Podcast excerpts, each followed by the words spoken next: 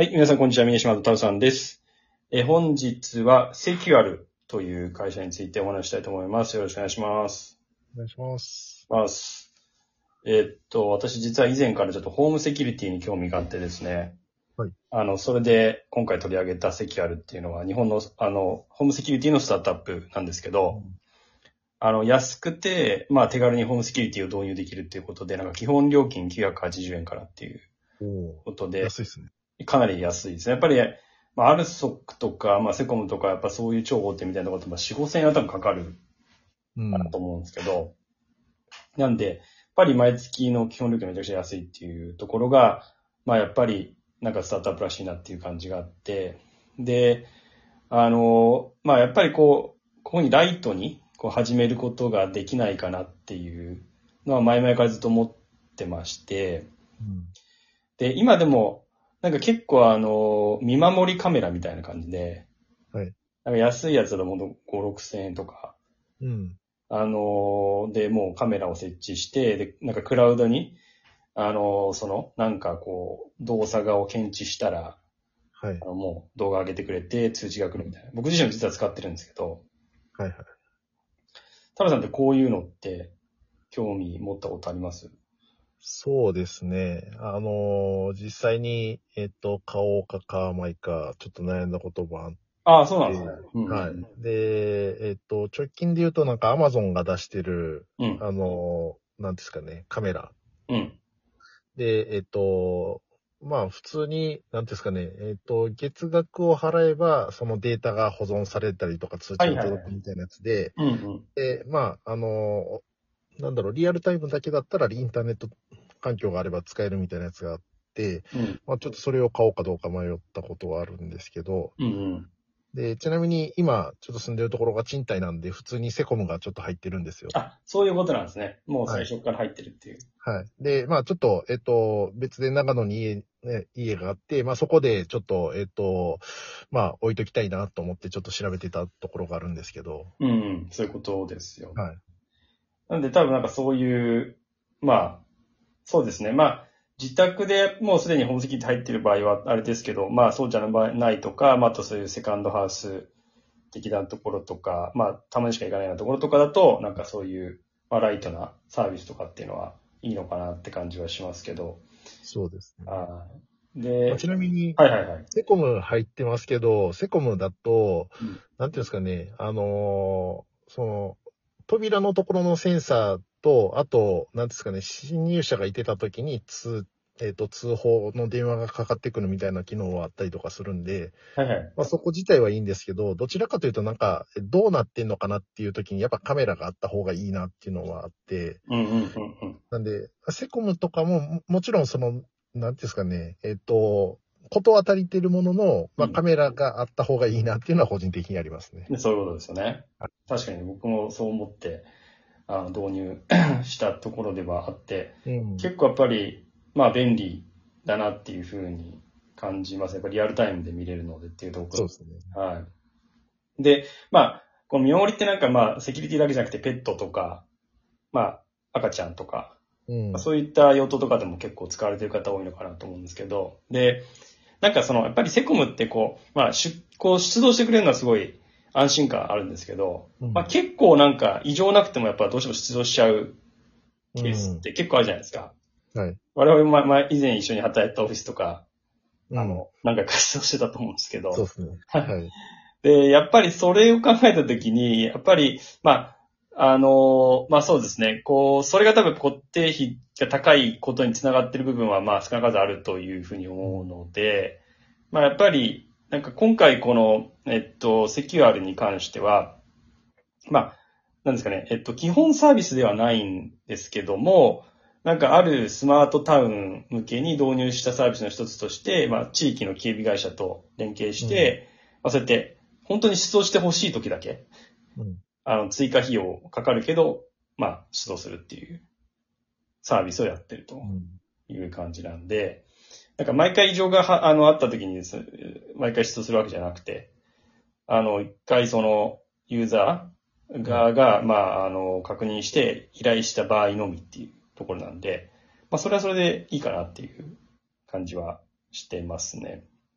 このサービスはあれですか？どちらかというとメインは普通にカメラがメインになるんですか？それともなんかそのセットみたいな形でソリューションとして提供されてるんですかね、そうですね。もともとは多分普通にホームセキュリティで、そのセンサーですね。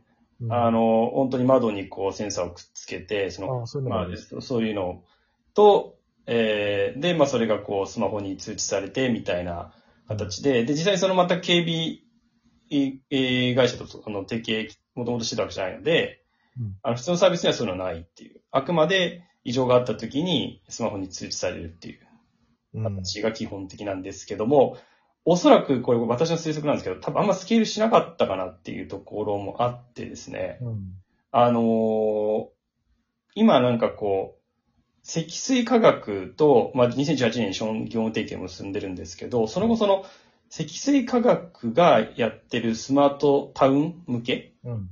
まあ、例えばあの、朝霞、埼玉県の朝霞市になんかあの、や約4 140個ぐらい、戸建てがこう建ってるところ、スマートシティみたいなのがあるみたいなんですけど、そこ向けに、そういうセキュリティとか、あと、じゃあコミュニティ情報とか、うん。うん。あの、例えばタワあの、その、まん、えっと、タウン内の会議室、共同会議室の予約とか、うん。あと管理者への相談とかも全部そのアアプリでワンストップでできますみたいな。うんそういうのなんか一括でやってますみたいなうん。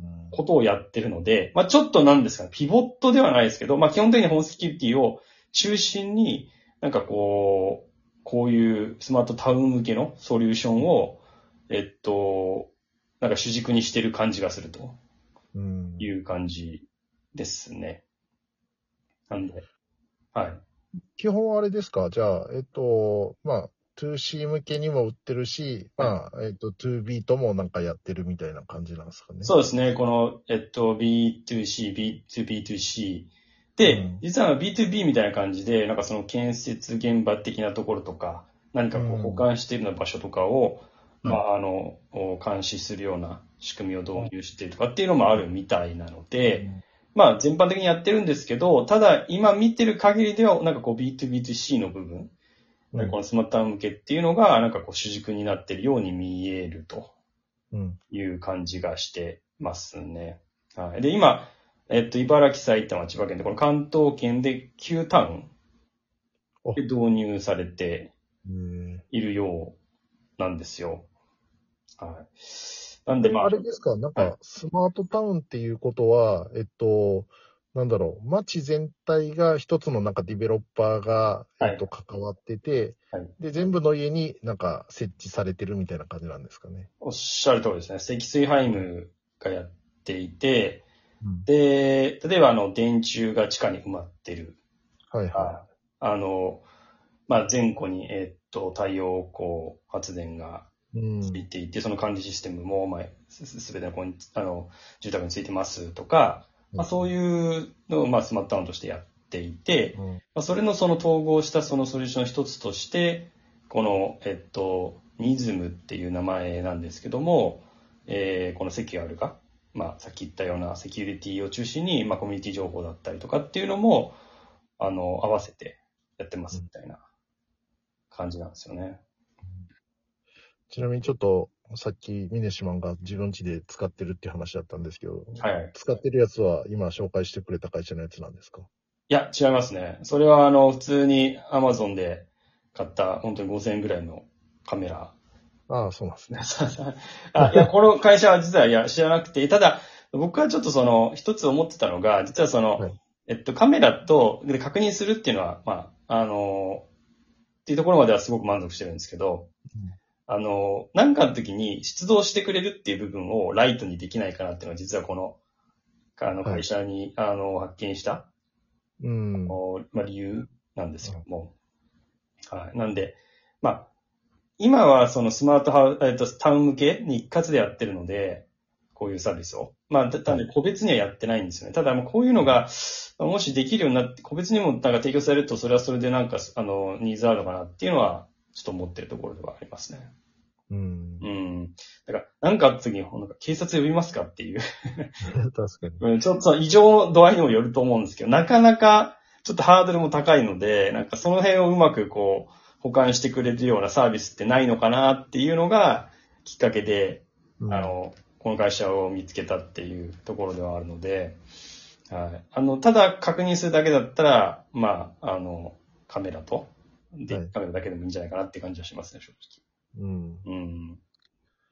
まあなんかそこら辺、最近いろいろ出てきてるものの、本当に使えるサービスが何なのかってよくわかんないなって思いながら、で、あの、実際、あの、自分家にいてない時に、うん。なんていうんですかね、カメラが、その、Wi-Fi にずっと繋がったままで、本当に途切れないのかなとかっていうの結構気になったりとかするんですけど、ミネシはなんか使ってて、うん。なんかそういったのってあったりとかします？全くないですね。本当に見事あないですね。見事なまでに、あの、何かその、本当に、あの、照明とかのがついただけとかでも反応しますけど、見事に通知が、まあ、スマホに飛んでくるっていう感じで、全然その Wi-Fi の問題とか、はい見。たことないああ、そうなんでですすね。ね。なんで、まあ、防犯、まあ、まあ、防災っはい。ていうところもプラスアルファで、なんかいいんじゃないかなっていう感じはしてますね。うん。ちなみになんか、すごい細かい話なんですけど、はい。電気代はそんなにかかんないもんなんですか？あ、ちょっとわかんないですね。電気代ちょっとどれぐらいかかってんのかな？ちょっとごめんなさい、わかんないですね。ちょっとそこも見たことないんで。はい。でもどうなんですかね普通にカメラちな。みになんか Amazon エコーとかのスピーカーとか僕いっぱい持ってるんですけど、はいめちゃくちゃ熱くなって結構電気代かかってんのかなって気になったりとかしたんで、ちょっと聞いてみた。っていうことですね。はい。はい。ありがとうございます。あ、ちょっと時間があれなんで、えっと、今回はあの、セキュアルについてご説明しました。また次回も聞いていただきますと幸いです。それではまた。